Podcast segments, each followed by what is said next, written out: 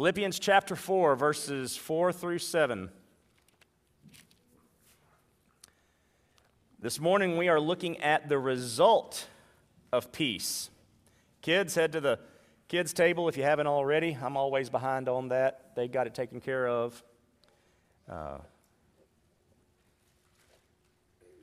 the result of peace. We, we looked at what was required for peace, uh, the, uh, how unattainable that peace is, the, the, the purpose of peace last week. And this week we are looking at the result of peace. I just want to let you know if you, if you missed it on the announcement slides, uh, we have exceeded our Lottie Moon goal uh, for International Mission Board offering, so I'm excited about that. Our goal was $8,000. I think the last number we got was 83 something, 8,300 and something. So we've exceeded that. We exceeded Georgia Barnette. I'm pretty sure we exceeded uh, Annie Armstrong back at Easter. I can't remember that. If anybody does, nod or something. Okay, nobody does. Um, so that, in my view, is just indicative of the continued health of our church, that, that we are supporting our missionaries uh, and, and doing uh, more than, than we thought we could. So uh, God is continuing to bless and continuing to uh, lead us to be a part of the, the great grand mission that he is working on. Peace on earth, the result of peace. The last in our uh, five week series of peace on earth. What in the world did the angels mean when they, when they told us that?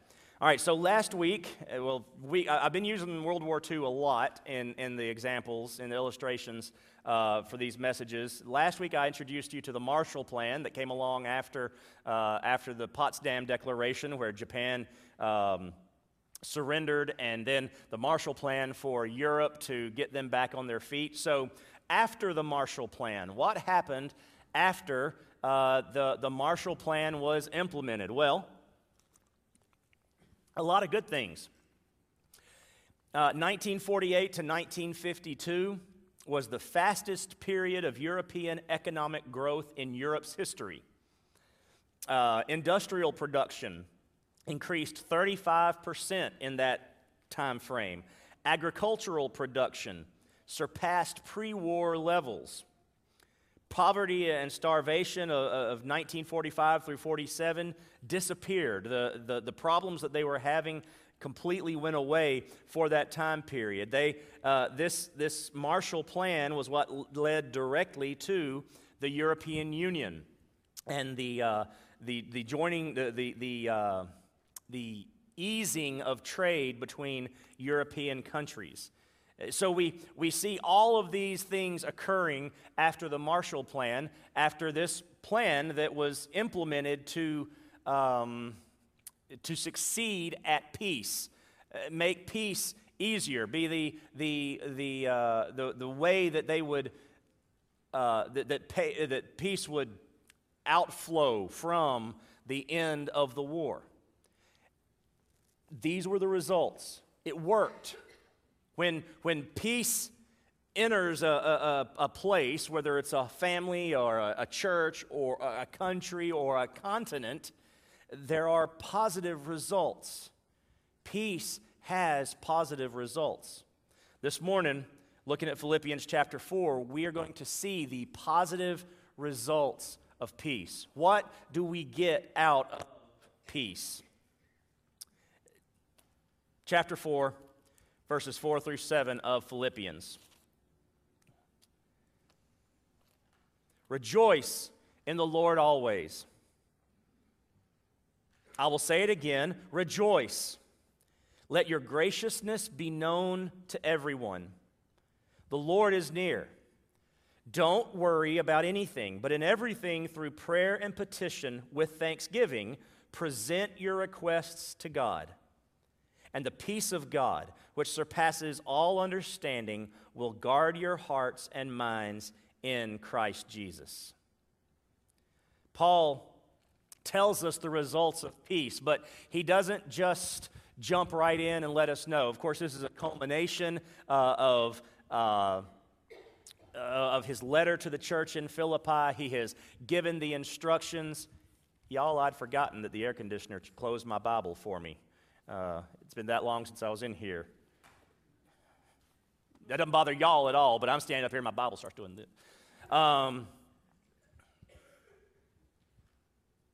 this is the close of, of, Philippians. He's come to the end of his letter. He is uh, encouraged Euodia and Syntyche, he's urged them to agree in the Lord, put down whatever they were fighting over. If you all remember when we talked about this passage, when we were going through Philippians back, I guess it was maybe September or so now, uh, when we were wrapping up, uh, or, uh, yeah, September, October, we were wrapping up Philippians. We talked about Fannie Heck and Annie Armstrong and their, their battles at the, uh, at the um, WMU and, and how God we would, uh, the, the, how, how would things have worked out even better for the North American Mission Board, at that time, Home Mission Board, if, if they had actually worked together instead of fighting all those years? He urges them stop the fight, agree in the Lord. And then he gives these instructions. So he tells them, You need peace in your church. Here's how. He, he, he, makes it clear and he, he fills verses 4 through 6 with imperatives. There, there are things that are needed for peace. And he doesn't want us to skid, uh, skid by these things, slide by them, and, and, and ignore them and say, oh, well, we can have peace. No, he says you need some things for peace. First of all, he says, rejoice in the Lord always. Remember, he is talking to uh, particularly the church where there's a fight going on. He's telling them there's not enough joy of the Lord in your church right now. Rejoice in the Lord, he says, always. I will say it again rejoice. Twice he puts the imperative to have joy. When are we supposed to have joy? Well, it is easy to have joy yesterday. It's easy to have joy when you're getting presents or all the family's over, or if you had your, your big Christmas earlier in the week. It was sometimes jobs force us to do that. We'll, uh, Tom and Amy are going to Mobile tomorrow. We're going to Baton Rouge this afternoon. You know, jobs make us have to move Christmas sometimes with very to different places and times. Whenever you do it, though, it's easy to have joy in those times. Everything is going good. The, the table's full of food. You're getting the, the gifts you want. Now, when the bills come to you next January, the joy sort of dissipates uh, if we've uh, spent too much, and most of us have. But Paul is not talking about at this point or that point eh, or, or, or qualifying it at all. He is saying, have joy all the time. Joy in affliction is part of that. Joy, as we've talked about, and, and we can't get away from this, at least I can't in, in my planning and in my uh, preparing. Joy in hurricanes, joy in pandemics, joy in all of these situations that we would say, I don't have to have joy. I can't have joy in this situation. Yes, you can. It's an imperative, it's a command. Rejoice in the Lord, not sometimes, but always. Just in case you didn't hear me, church, Paul says, rejoice, rejoice. We find joy in the successes when things are going well when, when properties are rebuilt and, and, and sound equipment is, is working like it's supposed to, and, and all these things, we, we rejoice in those successes. Paul would not say, Well, now temper your joy when things are going good. He, he wouldn't, wouldn't put that burden on us. Good or bad, rejoice. There is joy to be had in those situations. Find joy, he says, I believe, even in the monotony even in the middle, even when it's not really an affliction we're going through, there's no huge success. It's just the mundane day to day, the grind or the, the, the, uh, the hour, uh, pa- uh, hour falling on hour, falling on hour of just nothing to do. Rejoice in boredom. Oh, I'm looking for a day when I can be bored for a little while. That would be nice. I will rejoice in monotony and boredom around here. a little bit. But find joy in that. And I don't know which is the hardest. I, I think, honestly, probably the joy in the monotony. We, joy in the success is easy. We can do that. Woo, good, things are good. We can, as believers, we can read scripture, we can listen to the sermons, and we can say, okay, I'm supposed to rejoice in this affliction. I don't understand it, I don't like it, but yay. Maybe our expression will follow the words, who knows? But that we, we, we know intuitively, we know at least in, in our brains if we can't get our hearts to it. Yes, joy and affliction, I will, I will do it. And we, some of us will force ourselves to find joy, but it's, it's when nothing else is, when, when it's just bleh. I'm supposed to find joy in this because that's where Jesus is. Circumstances are irrelevant for joy. And joy is required for peace. As a matter of fact, we have mentioned joy a lot in these five Sundays. In this series on peace, we talk about joy. It probably could have just as easily been a series on joy, but it, joy was never the true focus. It was always on the result of joy. It was always on what joy brings, and joy brings peace. There is no peace without joy. To prove his point, to make sure we understand it, Paul is getting excited here. That's, that's why he puts it the way he does. If we read it, uh, we read it as an imperative. Sure, rejoice in the Lord always. I'll say it again, rejoice. And, and if we're not careful, and, and even I will, I will read that as you telling your child the second time, go clean your room. Did you hear what I said? Go clean your room. Well, that's, that's one way to take it. But in fact, it, it, it carries not that feeling, but it's more of an excitement. Like Paul can't contain himself. He says, Rejoice in the Lord and always. I say it again, rejoice. That's the feeling here. From prison, right? You remember he's in prison writing this? That's the, that's, that's the situation. Rejoice in every situation. Rejoice in all things. I say it one more time. Rejoice as I sit here in prison, potentially facing death. Well, he left out those parts because that kind of be negative. I'll erase that part. But just rejoice in all situation. Y'all will get it. That's the message in all things. So he repeats it. Just I, I'm not just writing this, Paul says. Paul is saying, Paul is implying. I'm not just writing this as an academic exercise. This is me putting on paper what I have in the Lord and what you can also have in the Lord. If you want peace, even in prison, potentially facing death, rejoice. Second thing he tells us we need for peace is gentleness. Verse 5 the, the second imperative let your graciousness be known to everyone. The Lord is near. Not sure if the Lord is near goes with let your gracious, graciousness be known to everyone, or if the Lord is near uh, goes with don't worry, the next imperative. Probably, I think it goes with verse 6. It's the the comforting part of our ability to not, to, wor- to not worry. But, so we'll talk about it uh, in a second. Let your graciousness be known to everyone.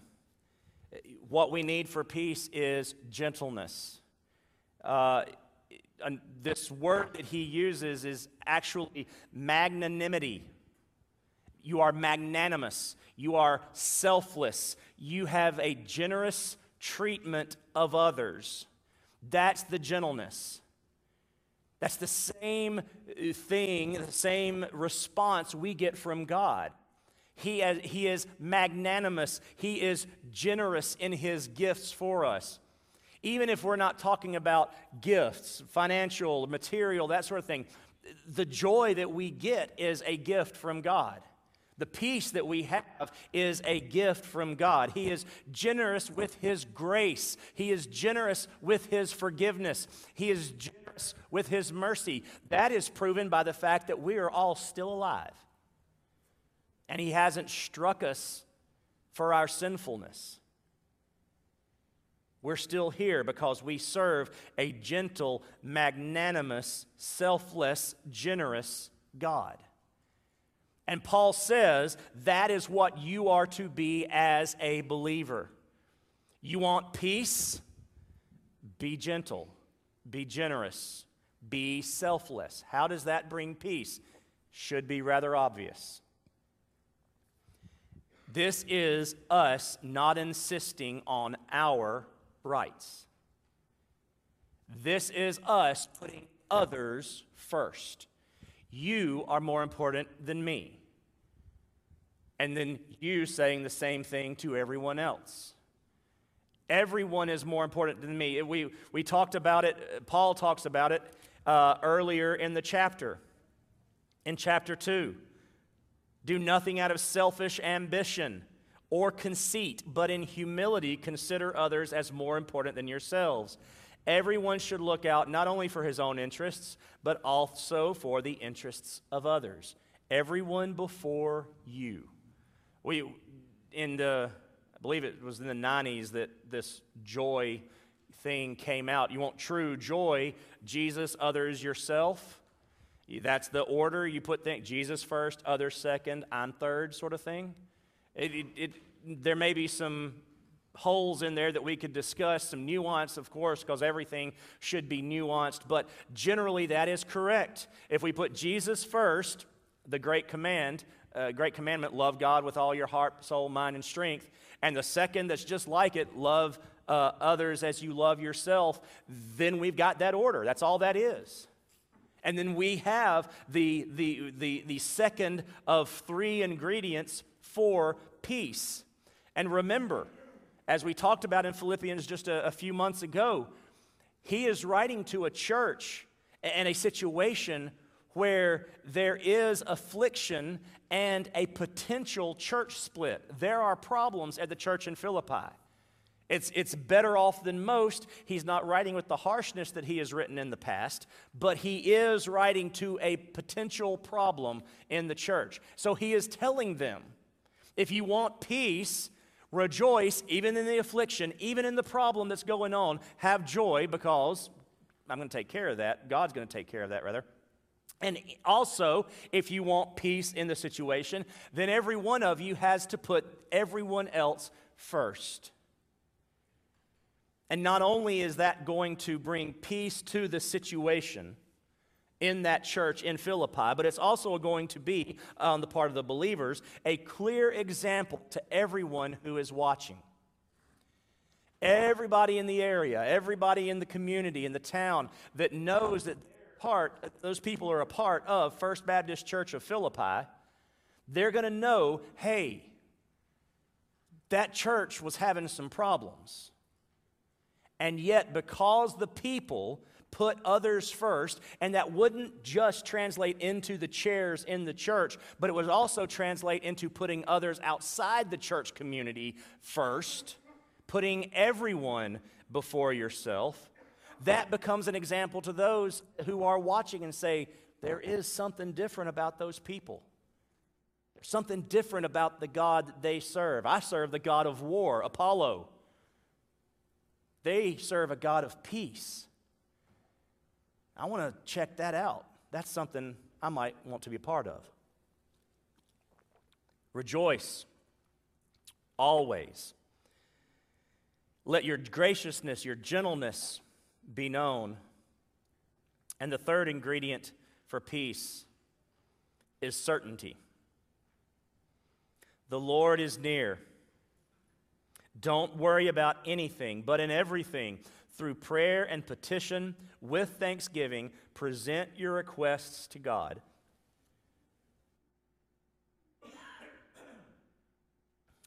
Excuse me. Prayer is the cure for worry.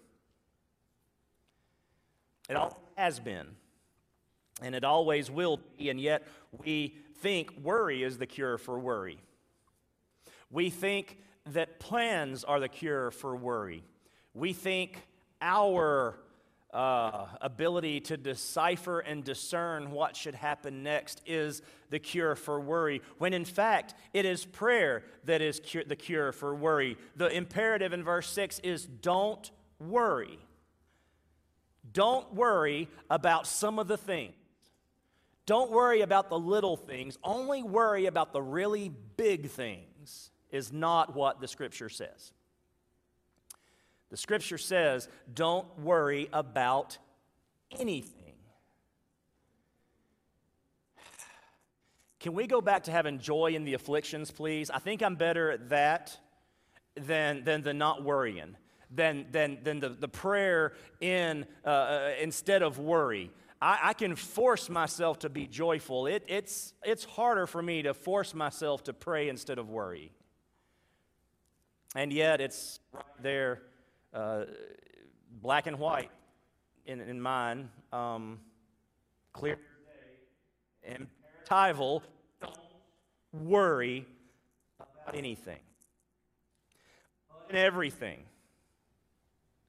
So, so you hear the, the, the two differences? Don't worry about anything. So it, it's everything is excluded. But instead, pray about everything. So now everything is included. Yeah. And yet there it sits. But in everything, through prayer and petition with thanksgiving, present your requests to God. In everything, pray. And uh, when we go through the uh, uh, discovery class for new members and new believers, we, we talk about prayer and, and we use an acrostic to help us if, if prayer is difficult or a new uh, a newer concept or we just struggle with how to, we use the acrostic ACTS, A C T S, adoration, confession, thanksgiving, supplication. Uh, we worship God, we, we confess our sins, we give thanks for all things, and then supplication, we pray for other people. And that's, that's a, a nice little way of helping us to, to, uh, to pray. It basically follows the, the model prayer that Jesus gave the disciples when they said, Teach us to pray.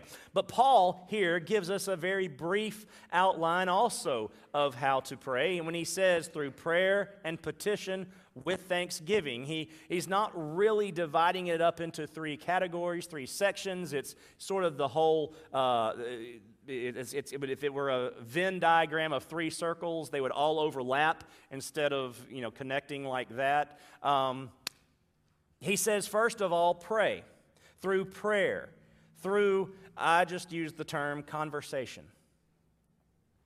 And my, I'll tell you, my, my sweetest prayer life uh, time of uh, the sweetest time of my prayer life. How am I trying to say this? The best in my life when I had the best prayer life. Let me put it that way. Was actually years ago at, at a time when I, I, drove. It was in college, and, and, I drove a long way to college. I, I, we lived in Watson, north of Denham Springs, and I went to LSU. So uh, it was 25 miles. Uh, and if there was no traffic, it was 30 minutes. And how often in Baton Rouge was there not traffic at 8 o'clock in the morning? Never. Um, and, and then the, just my, my, my campus job uh, that I had, I, I was a, in, a student worker where we took care of a fleet of cars and uh, we didn't actually do anything to them. We took them to the places to have things done to them. So I, I drove a little bit there. Using that time to pray, just have a conversation. And it, it, literally, the, the way it would work was I'd get out of the car and have to go inside and do something and, and work and, and get back out to the car later on and just kind of pick up where I'd left off talking. It was just a string of, of stream of consciousness, really, conversation. And it worked. It was great. And uh, it, um, my longing has often been, and still is, to be able to go back to that one day and, and, and have that sort of conversation. I'm working on it, I'm trying, but uh, it, it, things aren't quite as, uh, uh well, peaceful as they were when I was 19. Uh, turns out I have some, a few more responsibilities, and, and so I worry instead of pray. Y- yes, I know that breaks the command of the previous imperative get off me. It's my job to preach to y'all. And sadly, no, not sadly, wonderfully, I get to preach to myself too.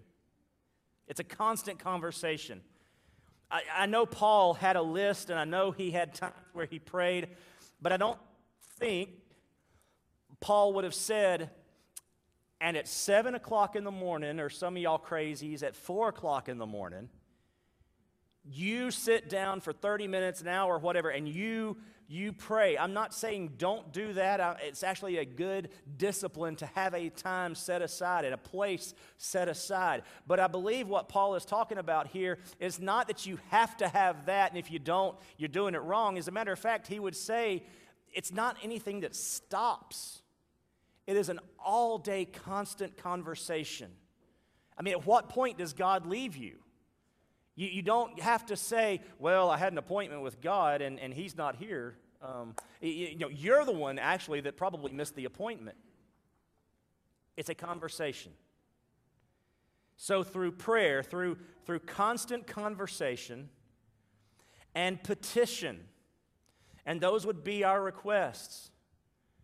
When Paul tells the, the, the churches uh, uh at the beginning of his letters, uh, the church in Thessalonica, the church in Philippi, how often I pray for you. you are constantly in my prayers. He, he always tells them what he's praying for for them. I pray that you have peace. I pray that you know the, the grace uh, and, and peace of, uh, uh, of, of our salvation. He's, he is, it's a, a petition for them. Paul was praying for all of these people over and over and over, constant conversation. As they came to mind, he would pray for them. And I don't think if Paul is asking, and he does a number of times, the churches to pray for him, that he is not also praying for himself. This is all encompassing. He is telling them, have this constant conversation with God. Be in a position with the Lord where at any point you just pick up where you left off. He knows, he's not confused. He, he's not going, now, what were you talking about? What? I, some of you may have a spouse that will suddenly ha- start having a conversation with you. You know, you're getting ready on uh, Sunday morning before church, for example, just randomly. Um, and that spouse of yours will start talking about something. And you were thinking about who knows what, and, and or nothing, especially if you're a guy. You, you were just, you were literally thinking about nothing. And, and that conversation starts, and you're like, what were we talking about? What did I miss? Did we, were we talking about something and I wasn't hearing you? No, no, the conversation was in your spouse's head. They'd had this conversation, and so suddenly it comes, starts coming out of their mouths. And you don't have to raise your hand if that's happened to you, but if you, you know, sometimes, oh, um, yeah, she, uh, she recognizes that. And so you're, you're, you got to get on track. You're like, okay, wait a minute. What were, you, what were we talking about? We're, and, oh, no, I was thinking about something. And, oh, okay. Well, now I'm here. You don't have to worry about that with God. You, you, you don't just suddenly start talking and he goes, wait a minute. Did I miss something? He's right there. He's got it. He knows. So when it comes to mind, I would say chances are very good that he brought it to your mind anyway. I mean, I just kind of, I kind of uh, uh, envision God leaning over sometimes when you're driving down the road and you know you've got to get some, it's, it's a while before you get there and, and you're not really thinking about anything either. It's just, you know, don't want to get in a wreck. And otherwise, I'm, I'm clearing out the head and, and, and, and you, you, you get a thought. And I, I just really think that's God saying, hey, I'm right here. You can talk to me. You remember that thing we were talking about earlier? Let's bring it up again. Ah, and you have this opportunity to have this conversation, to bring these requests to God. And then, lastly, or thirdly, Paul says, and, and the way he says it implies that uh, this goes with prayer and petition. thanksgiving. Going to God and saying, in the midst of the conversation, this ongoing conversation, Lord, thank you that the thing that I prayed about six months ago and forgot about and you took care of, thank you for taking care of that. But not thanking Him for what's happened, that's, that's easy, really. You, you start thinking of things, thank you, Lord, for, oh, you did this, and oh, you did that, and I prayed about that. And, and y'all, I'm horrible at journaling. I have tried to journal so many times. Uh, and if you look at the journals I have sitting around, you'll see that I did try in 1998, and then I tried again in 2004.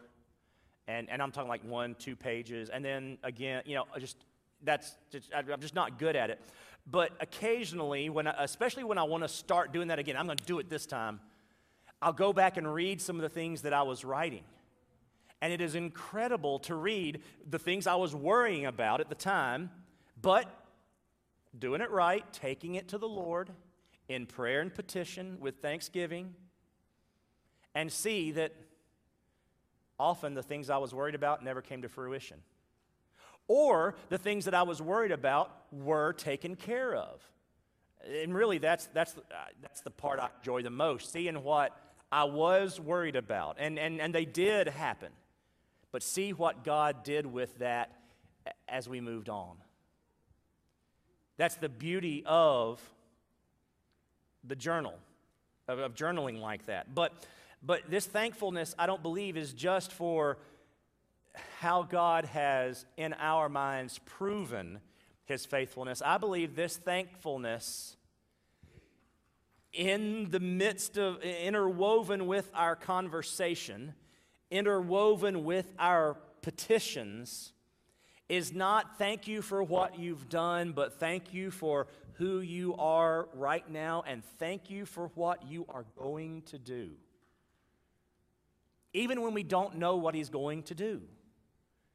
I don't know what the end is to the current affliction. I don't know what the end is to the current decision that has to be made. But I know that if I am obedient, if I am wrapping my life up in uh, conversation and requests and thankfulness, that He is going to take care of all those things as they come. So I can be thankful now that throughout whatever comes in my future, He will hold me in His hand. And if that's more pandemic related mess, or if that's another hurricane, or if it's something that we have never thought would happen here before, he still got it. He still has us. He still has me. So as we converse, as we request, we're thankful to God for all that He has done, all that He is, and all that he will be and will do. The fourth ingredient that is needed for peace is God. Now it's not an imperative, it's the actual result. Verse 7 And the peace of God, which surpasses all understanding, will guard your hearts and minds in Christ Jesus. If you have joy, if you have certainty, and if you have prayer, I'm sorry, if we have joy, if we have gentleness, and we have certainty found in prayer, if we have prayer, then we will have peace. But only because of the focus or the source of those other three ingredients. I can, I can manufacture joy. I can come up with reasons uh, as, as, a, as an atheist, as a humanist, I might can come up with reasons to have joy. As a, a, a nice, moral person, I can be gentle, uh, gentle uh, magnanimous, selfless, gracious. I can, I can say that those are good qualities to have as a human being. And as someone who follows some other religion, chooses some other God, whatever that God that might be, whether it's a, a chair or myself, I'm going to get the same results regardless. But whatever my God might be, I can pray to that God and give my worry, give my concern to those things. But if I'm choosing some focus other than the one true God, I won't have peace. I'll always wonder if the chair is going to do for me what I think the chair needs to, what the chair should. I will wonder if my gentleness, my generosity, is going to be turned against me somehow. I'll run out of energy to create joy in a situation where I have no real reason to find joy. So, the fourth ingredient that I need is God, Jehovah, the Trinitarian God, God the Father, God the Son, God the Holy Spirit. And if I have joy in the Lord, that's what verse 4 says.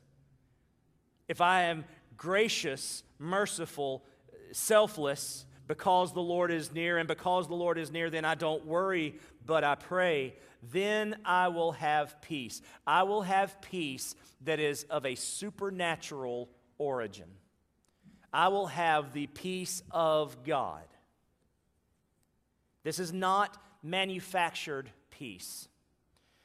If we could manufacture peace, if we could bottle it and sell it, we would be millionaires. We would fill up the self help book section at Books a Million or Barnes and Noble, fill up a warehouse of Amazon with all the different ways you can find peace. And if you remember, I told you when we started this series that a simple Google search of peace of mind gives you 1 billion hits of all these ways you can have peace of mind. 1 billion attempts. And I guarantee you, some of them point to Scripture. But look at all the other options out there, and they don't work. Seven, eight years ago, it gave something like 250 million hits.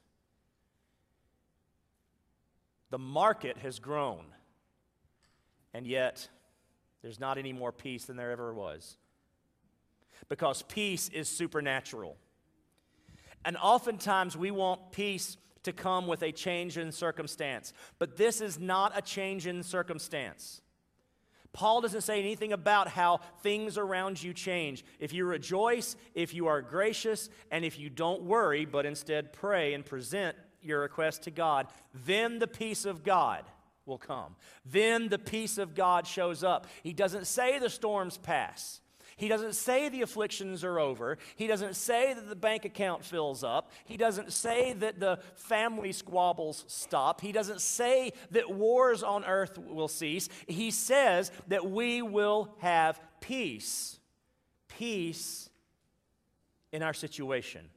Peace in spite of our circumstances. And it is a peace since it is supernatural, that it, it is beyond understanding. You won't be able to explain the peace. And I guarantee you, if I asked you, every one of you could say, uh, give a testimony of a time when you had such peace that you can't explain, that you can't really put words to. You can't tell us why you had that peace. You just know you did. Peace beyond understanding because if it can be explained, it can be explained away. If you can say where you got the peace, then something can be done to take that peace away. If your peace is in your bank account, a stock market crash may take away your peace. If peace is in your job, Uh, a layoff, sudden layoff, could take away your peace. If your peace is in family members, a tragic accident could take away your peace. If your peace is in anything other than God, any, in anything other than that which cannot be taken away from you, then your peace can be taken away. So, a peace supernaturally from God, beyond understanding, cannot be taken away from us. That's peace on earth. And then we finally, after all those verses, we get to the true result of peace. The peace of God, which surpasses all understanding, will guard your hearts and minds in Christ Jesus. It guards. That peace stands guard, it stands watch, it protects.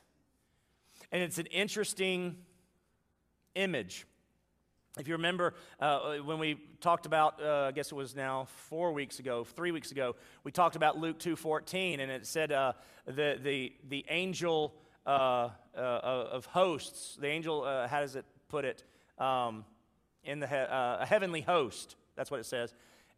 And, and I told you that's actually a heavenly army. And we don't know how they were dressed, but in my head, it's this they're, they're in battle array. They are dressed for battle, and they are announcing not a war, but peace. Well, you get sort of the same image here. The guard, the one with the, the, the weapon to keep the, the bad people out and the good people in, or whatever, the military police standing at the gate to the fort, whatever it is, they are the ones, they are peace. It is peace that guards.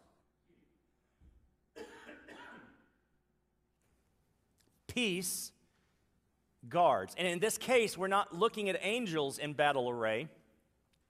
We are looking at the very existence of this abstract idea of peace. I, I, think I'd feel much better if, if it said, and an angel will stand guard, stand watch, protect. That's not what Scripture says. Scripture says peace stands watch, peace protects. This abstract idea that only comes from God, that is beyond understanding, that is what we are depending on to guard our hearts and minds, to protect us, to defend us against sin, because sin is always unpeaceful. To defend against worry. There's no worry, uh, there's no peace if we are worrying. To defend against giving up in the midst of that affliction, because there's no peace if we've given up. Giving up isn't peace, surrender isn't peace. It may bring peace, but it, it, that isn't peace. Germany, Japan, they didn't feel peace when they surrendered. Now, with the Marshall Plan, right, going back to my illustrations, the peace was supposed to make them, the, the, the, the, uh, results of peace were supposed to make them feel at peace. But the giving up didn't. And the truth is, when we give up our fight, our lives to Christ, it's a scary thing especially if we've been living our entire lives to get to on our own terms and, and to, to, to run from God and to say, I don't need that. As a matter of fact, I don't want that. I don't want that thing. And now, now we've got to, in order to have peace, we have to surrender. There's a step of surrender, laying down arms and telling your enemy, because we were enemies of God, Scripture makes it clear, telling your enemy, You're in charge. You're in control.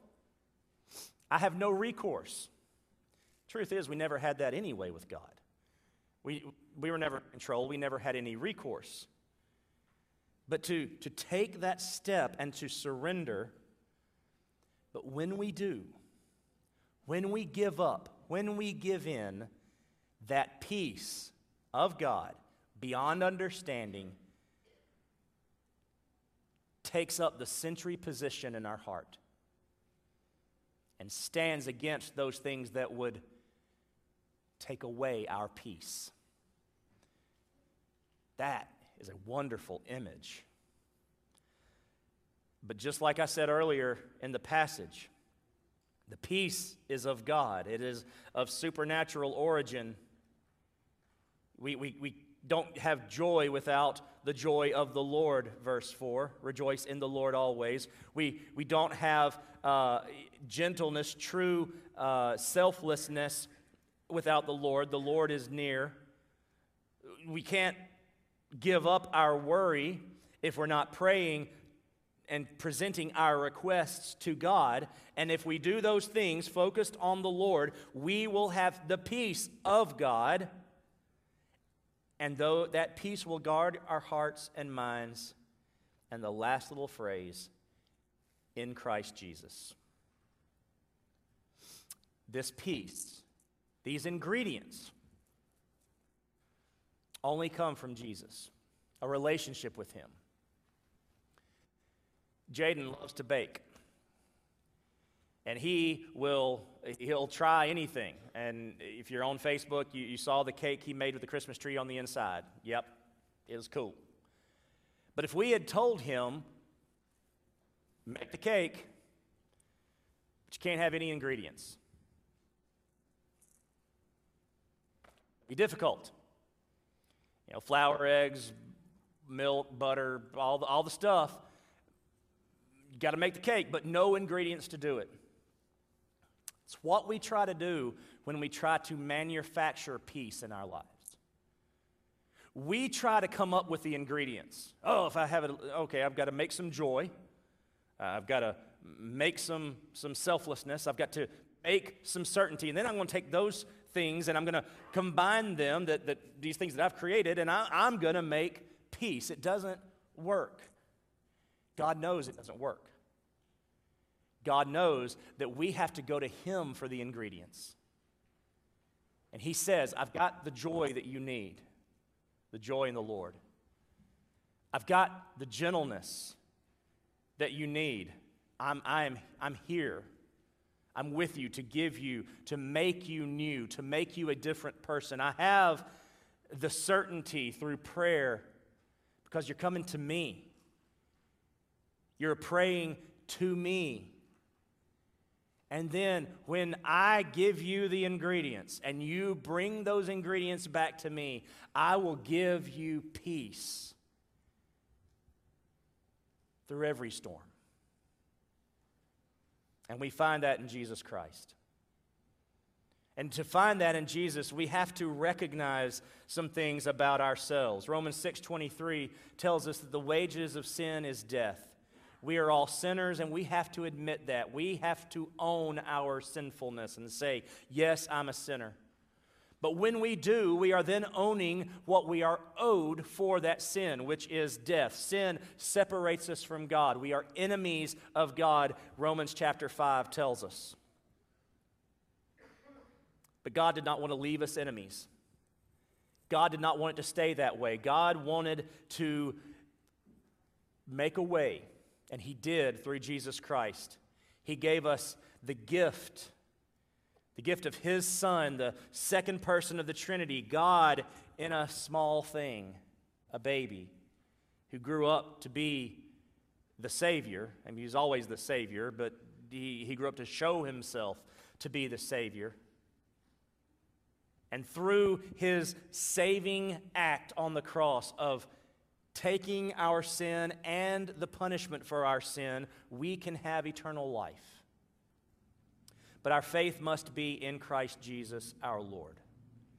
We come to Him for saving faith, and we come to Him to make Him the Lord of our lives. We surrender.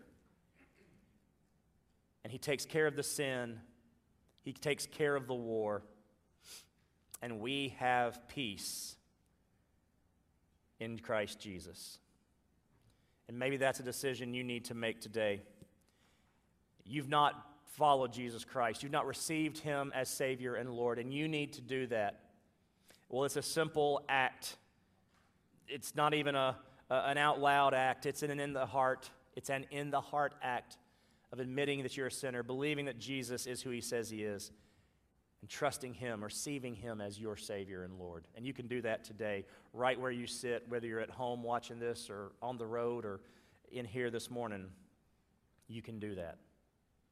And I pray that you will receive Christ and you will have peace and you'll have it the only way you can.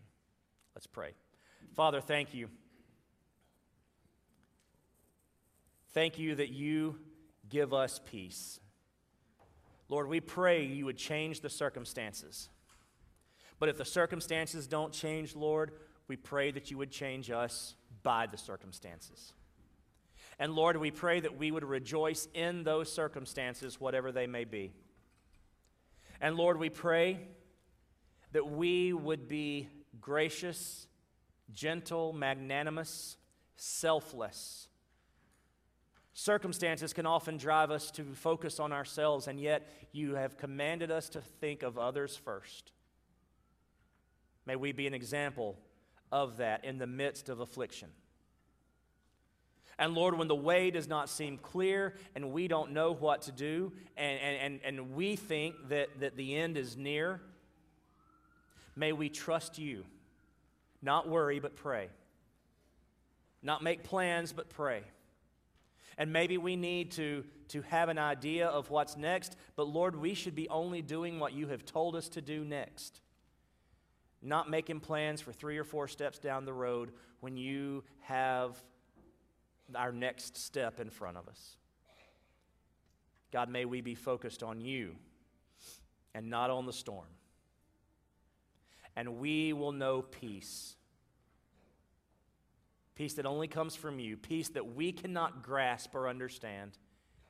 And then that peace, Lord, will allow us to take on whatever it is you've put in front of us. It will guard our hearts and minds in Christ Jesus. So, Lord, I pray for believers this morning who have trusted Jesus Christ as their Savior, received Him as Lord, and I pray that we would know that peace. Lord, I pray for the unbelievers this morning who have never accepted Christ as Savior and maybe have rejected Him and they try to manufacture joy and, and, and, and uh, selflessness and certainty and they just can't. At some point, the ingredients just never come together to make the cake. And that's, Lord, that's because we're using inferior ingredients. I pray that they would see you this morning offering them true joy true selflessness, true certainty through the work and person of Jesus Christ. And may they receive that salvation today. May we all leave here changed because of the time we've spent with you. In Jesus' name we pray. Amen. So we're going to have a time of response now where we sing and we allow God to, to, to speak to us. And before we start, I want to go ahead and let you know that we have had over the past couple of weeks some people respond in faith. Kayla Moore has come forward to uh, ask to join our church by baptism. And we rejoice with her in that decision. And then my two youngest, uh, Jason Janie Marie, have prayed to receive Christ and have gone through the, the new believers class with Miss Amy this morning and they want to follow in baptism as well. So we have three uh, new believers that want to follow in baptism. My question is will you join them today if you've never received Christ? But if you're a believer and you have, and, and there's a lack of peace in your heart, this morning, now is your time to come to the Lord and, and, allow that peace to guard your heart. If you would like to pray with Kirk or Lee, a couple of our deacons, uh, Tom is around. Uh, Tom will be down here to my. I'm still used to looking for you in the back. Tom will be down here to my right if you'd like to pray for him, uh, pray with him, or if you'd just like to come to the stage and, and present this to the Lord. This is your time to do it. We want to stand, we want to sing, and I pray that you know the peace that only God can give you today.